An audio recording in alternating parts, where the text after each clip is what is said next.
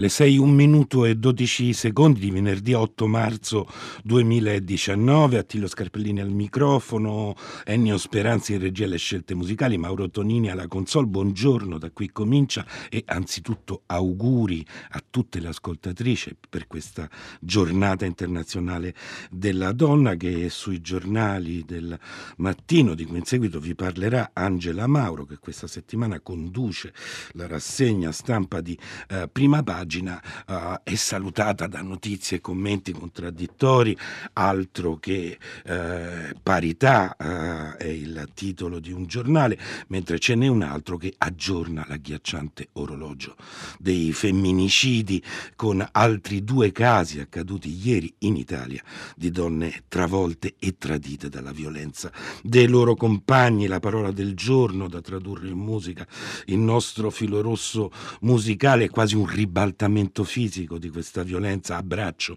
abbraccio un gesto di pace, di, di pentimento, di gratitudine, di gioia. E all'8 marzo Radio 3, eh, come sempre, arriva attraverso un percorso che è cominciato eh, questa settimana con Tre Soldi, Tre Soldi trasmette il radiodocumentario Lisetta Carmi, Un'anima in cammino, oh, che è, è di Daniele eh, Segre, dedicato a una grande fotografa del nostro secondo secondo Novecento, oh, passa poi attraverso diverse trasmissioni della rete, perché oggi l'idealista dedica la sua scaletta a cinque arpiste, Radio Tremondo parla di donne mediatrici di pace in Medio Oriente e Wikiradio racconta la prima uh, celebrazione della giornata internazionale della donna l'8 marzo del 1975. È un percorso che culmina stasera in una diretta teatrale dalla sala A di Via Asiaco che propone da un'idea di Loredana Lipperini Perini una selezione di testi di una scrittrice molto amata, Shirley Jackson, diventata peraltro rilanciata da una serie televisiva, Il House, che tratta dal suo romanzo più, ce- più celebre, ed è una selezione eh, di testi interpretati dalle voci di quattro attrici di eccezione che formano la compagnia Miti Pretese, cioè Manuela eh, Mandracchia, Alvia Reale, Sandra Toffolatti e Maria Angeles eh, Torres. Eh, di letteratura lettura parleremo anche noi in trasmissione eh, con un grande gradito ritorno, quello di Emanuele Trevi, l'autore di qualcosa di scritto, forse ricorderete il libro dedicato a Pierpaolo Pasolini che sfiorò il premio Strega anni fa eh, e Trevi torna a un altro dei suoi romanzi fatti fatti di ritratti e di incontri, sogni e favole, così si intitola il libro pubblicato da Ponte alle Grazie, eh, è un libro che comincia sui, eh, su, dai passi perduti di una Roma rarefatta in cui all'inizio degli anni Ottanta ancora brillava eh, l'idea di un'arte capace di cambiare il mondo e la vita, ma si comincia, come si è detto, con un abbraccio, Ennio Speranza l'ho raccolto dalle note e dalle parole di uno dei grandi nomi della musica popolare popular brasileira e della musica popolare anche di tutto il mondo, Caetano Veloso, Abraçao. Dei um laço no espaço para pegar um pedaço do universo que podemos ver. Com nossos olhos nus, nossas lentes azuis, nossos computadores, luz. Esse laço era um verso, mas foi tudo perverso. Você não se deixou ficar. No meu emaranhado foi parar do outro lado, do outro lado de lá, de lá. Ei, hoje eu mando um abraço. Ei, hoje eu mando um abraço. Ei, hoje eu mando um abraço. Ei, hoje eu mando um abraço amasso, um beijaço, meu olhar de palhaço, seu orgulho tão sério. Um grande estardalhaço pro meu velho cansaço do eterno mistério. Meu destino não traço, não desenho, desfaço, o acaso é o grão, Senhor. Tudo que não deu certo e sei que não tem conserto, meu silêncio chorou, chorou. Ei, hoje eu mando um abraço. Eu mando um abraço. Ei, hoje eu mando um abraço.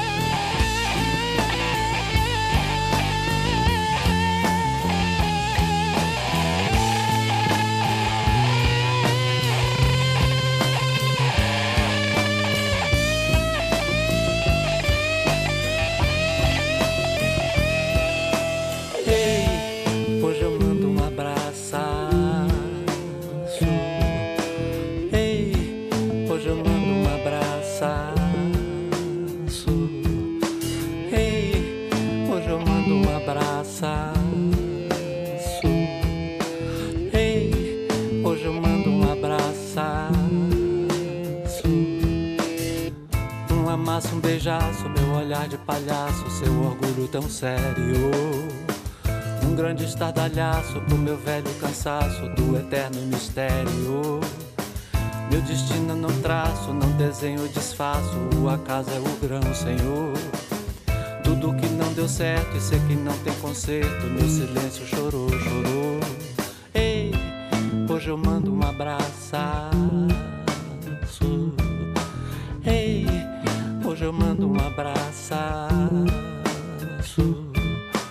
Ei, hoje eu mando um abraço. Ei, hoje eu mando um abraço.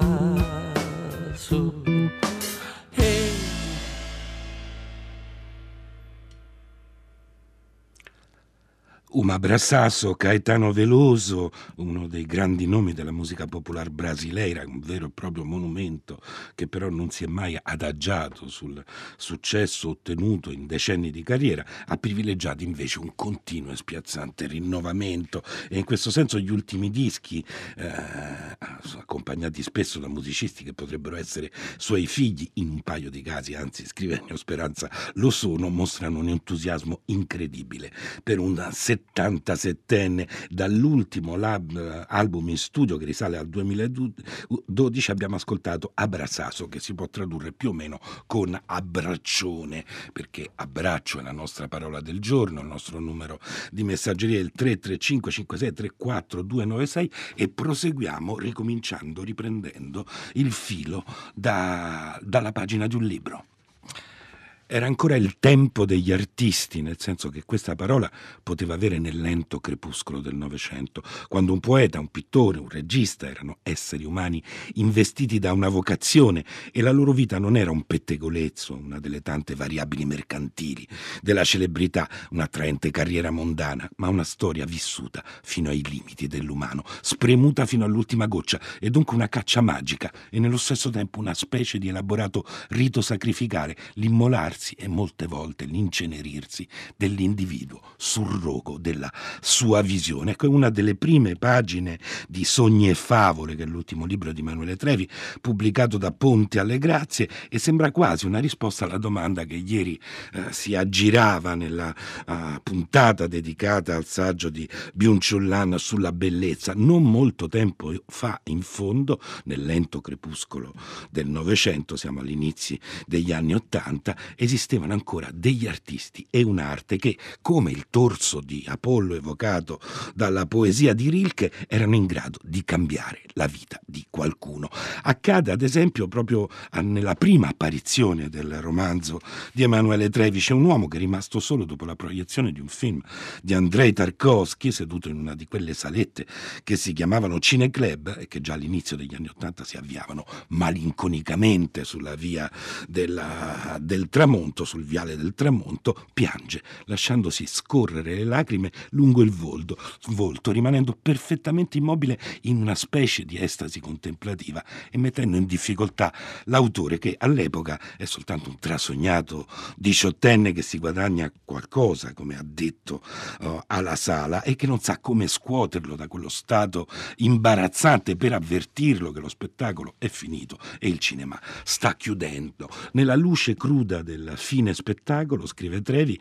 quell'uomo piangente era come l'incarnazione visibile del potere dell'opera d'arte. Si era preso interamente sulle sue spalle ciò che aveva visto, si adeguava alla trasformazione che si era innescata in lui. Finché ci sarà gente così, ci saranno anche persone in grado di fare film, come Tarkovsky. L'arte, una congrega di svitati, è questa l'economia fondamentale della bellezza, non le descrizioni della critica e nemmeno le leggi più o meno probabili del successo stesso, è quel giovane uomo che eh, nei tratti, nei tratti del volto ricorda a quelli di un falco, si chiama Arturo Batten, è un fotografo americano, un ritrattista innamorato di Roma e dell'arte italiana e Sogni e Favole comincia e finisce con lui, comincia con il regista russo più vicino al mondo tradizionale del, dell'icona di origini bizantine e finisce con un'epifania di Cimabue al Museo del Louvre, ma in questa parabola visionaria nel frattempo rimarranno in piedi pigliate altre parabole e altri personaggi altrettanto storici,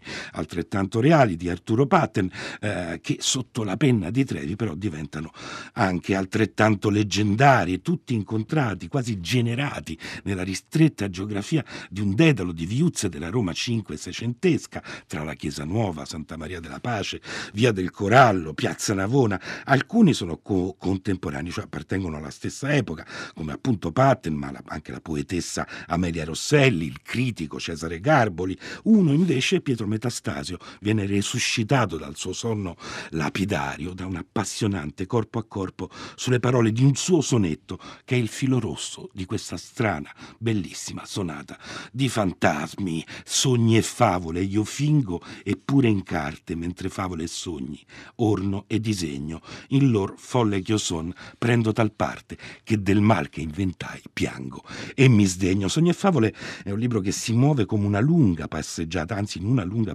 passeggiata dove il presente dei luoghi si dilata nello spazio e nel tempo. E in questo ricorda uh, le traiettorie di uno scrittore come Sebald, ad esempio l'autore degli Anelli di Saturno, aperte sulla memoria, uh, più che il vagabondaggio fantastico invece dei romantici tedeschi oppure le digressioni dei flaner parigini alla Baudelaire. E non è certamente un caso se il suo luogo elettivo sia Roma, cioè quasi un luogo della modernità, una città che si ripiega su se stessa e che sembra sempre sul punto di svanire. È quella che Trevi, la città che Trevi ripercorre passo dopo passo, d'altronde è popolata dagli spettri del suo apprendistato, più vivi di qualunque vivente, oppure appare singolarmente vuota, rarefatta, desolata, ma è indubbiamente il passo, il cammino a scandire la narrazione, anzi a riaprirne la possibilità vitale ed è un passo quasi ossessivo. Ci sono giorni, scrive Trevi, in cui scarpinare da un luogo all'altro della città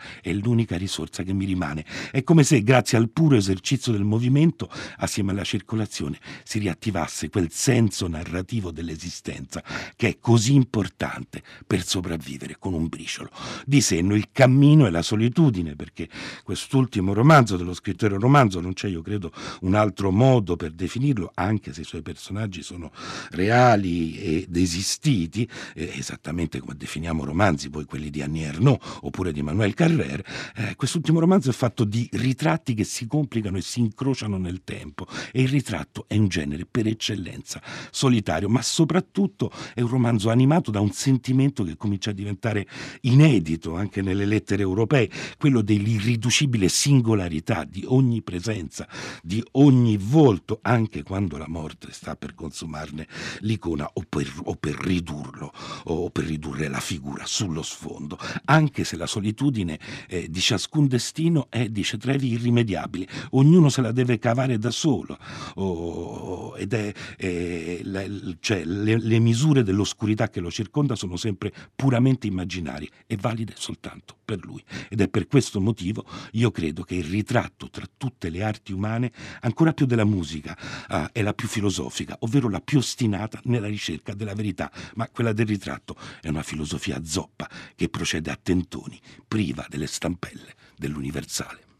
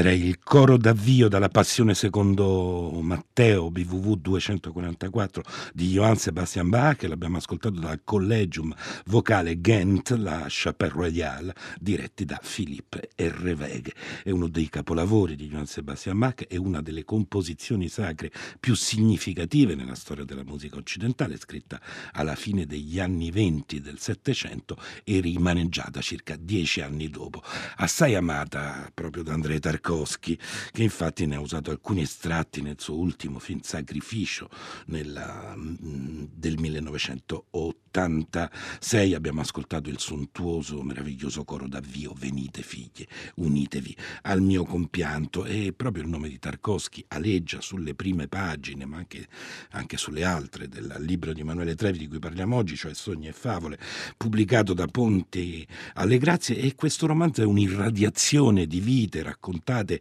sempre sull'orlo della propria definitiva, diciamo, dissipazione, ma nell'ostinarsi, nel resistere delle loro vocazioni. C'è un fotografo omosessuale che scopre di essere ammalato di AIDS, una poetessa a cui il fascismo ha ucciso il padre, che strappa versi di grande purezza uh, all'assedio della malattia mentale, e un critico, anzi il grande critico che pubblica i suoi libri più importanti dopo i, i 60 anni, e Pietro Trepasso, noto al mondo come Metastasio, poeta felice, anche facile secondo i suoi detrattori romantici, ma questa facilità, dice poi Emanuele Trevi, è tutt'altro che facile a farsi. Un poeta che al culmine del suo successo mondano tradisce con un unico sonetto la propria identità di fingitore, per dirla con uh, Pessoa, e con il suo montaggio alternato la scrittura di Sogni e Favole eh, li ritaglia nella loro solitudine, scavando nello scibile biografico grafico, non solo con un rigore da filologo, ma soprattutto con una sensibilità che ha qualcosa di, di sciamanico, di rabdomantico, e poi le reinserisce nel, sul loro sfondo storico, dove il singolo gioca la sua battaglia, ma è quasi sempre frainteso. Ecco allora Amelia Rosselli, in una folgorante sequenza ripresa al famoso Festival dei Poeti di Castel Porziano del 1979, mentre legge imperturbabile i suoi versi in mezzo alle contestazioni che si sono trasformate in una baraonda ingovernabile ed è un'immagine con cui Trevi, come prima di lui aveva fatto anche Valerio Magrelli, ribalta drasticamente il senso dionisiaco di quella kermesse e nella fragile, aliena figura della poetessa che si manifesta il totalmente, il totalmente altro, o che si incarna l'assoluto, dice Trevi, non nella canea che la accoglie. Ed ecco anche Cesare Garboli, il grande critico, che saputo del rapimento Moro non torna a Roma dove in quel momento vive, ma guida direttamente fino alla sua casa natale di Vado di Camagliore. È un atto a, a cui anche l'interessato dà un valore, cerca di dare un valore politico, ma nel quale l'autore di Sogni e Favole vede piuttosto un'occasione per spezzare la routine e dar vita a quei capolavori che fanno di Garboli un grande narratore in forma critica, perché è nella capacità di narrare, di fingere e persino di piangere sulle proprie invenzioni come nel sonetto di Metastasio, che secondo Trevi si annida l'unica possibilità di dare un senso a un mondo e a una vita che altrimenti non ne avrebbero. E c'è un episodio dell'Odissea che notoriamente gli dà ragione e quando Odisseo riscopre le proprie emozioni, sentendo la propria storia, le proprie disgrazie, la propria vicenda raccontate da un altro.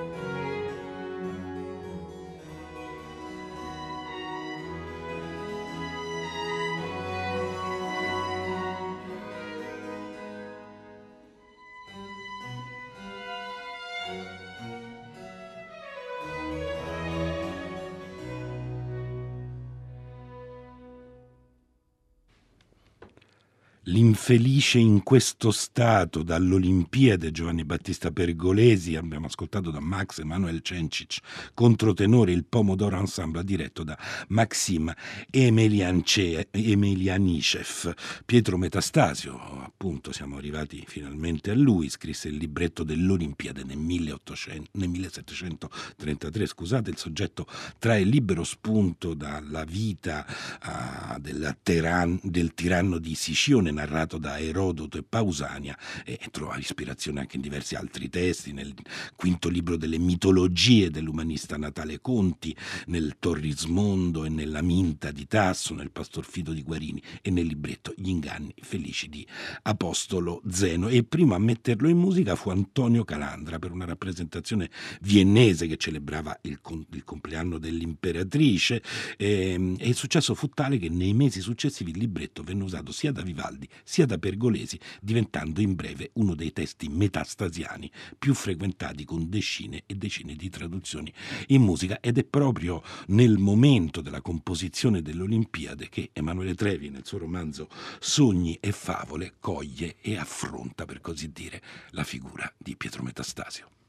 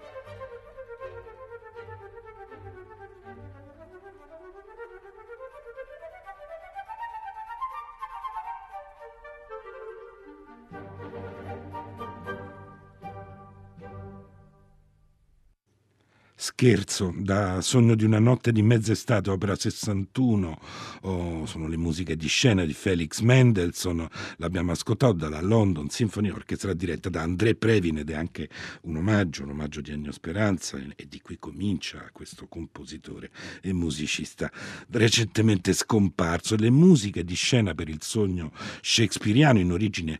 commissionate dal re di Prussia Federico Guglielmo IV, vennero eseguite per la prima volta a Potsdam nel 1843 in una comp- mm, rappresentazione allestita dal compositore eh, stesso e da Ludwig Tieck nella traduzione tedesca di Wilhelm von Schlegel. Alle 6.40 minuti e 26 secondi è il momento di salutarci. Tra poco oh, il GR3 le notizie del GR3 poi la rassegna stampa internazionale di Radio Tremondo con Laura, condotta da Laura uh, Battaglia. Uh, vi abbiamo ricordato gli appuntamenti diciamo, di Radio 3 e RAI per l'8 marzo che culminano oh, stasera nella diretta teatrale da Via Asiago alle ore eh, 21 e a proposito di sogni concludiamo con una uh, canzone a proposito di sogni e favole, il libro di Emanuele Trevi di cui abbiamo parlato, Conclu- chiudiamo con una canzone, in speranza chiude chiude la sua scaletta con l'interpretazione dei sogni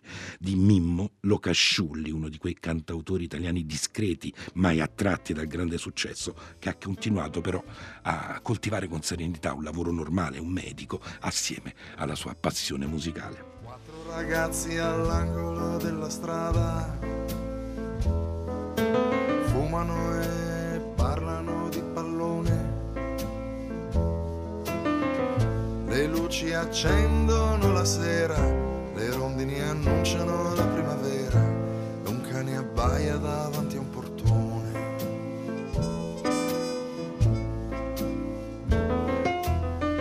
Un uomo al tavolo di un caffè legge distrattamente un settimanale.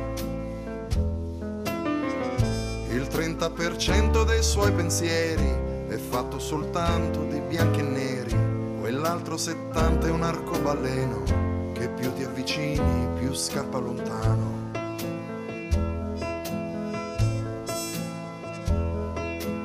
Io sono al centro della scena,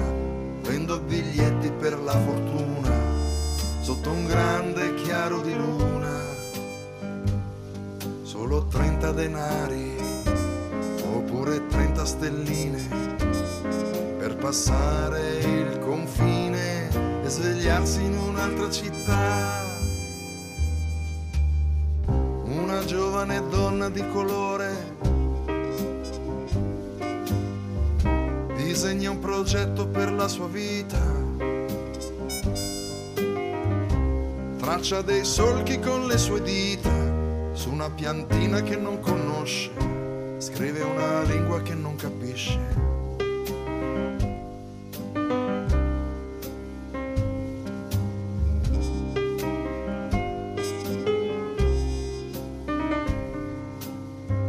Il mondo ci avvolge col suo mistero, somiglia a un sogno ma è tutto vero. Cerco dei punti di riferimento, seguendo le tracce mischiate dal vento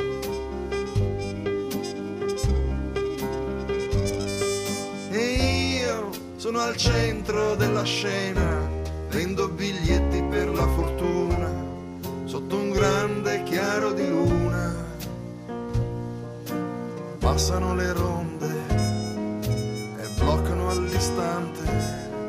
le vecchie carrette del mare che sbarcano in città.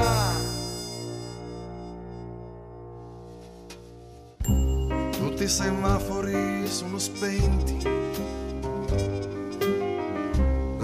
si accende di stelle cadenti. È già finita la lotteria, le scolaresche svolazzano via, i figli sono diventati grandi e i genitori si guardano stanchi, i preti assolvono i peccati, le suore abbracciano i malati. Socchiudo gli occhi e se fatto mattino nella mia stanza io non vedo nessuno c'è proprio nessuno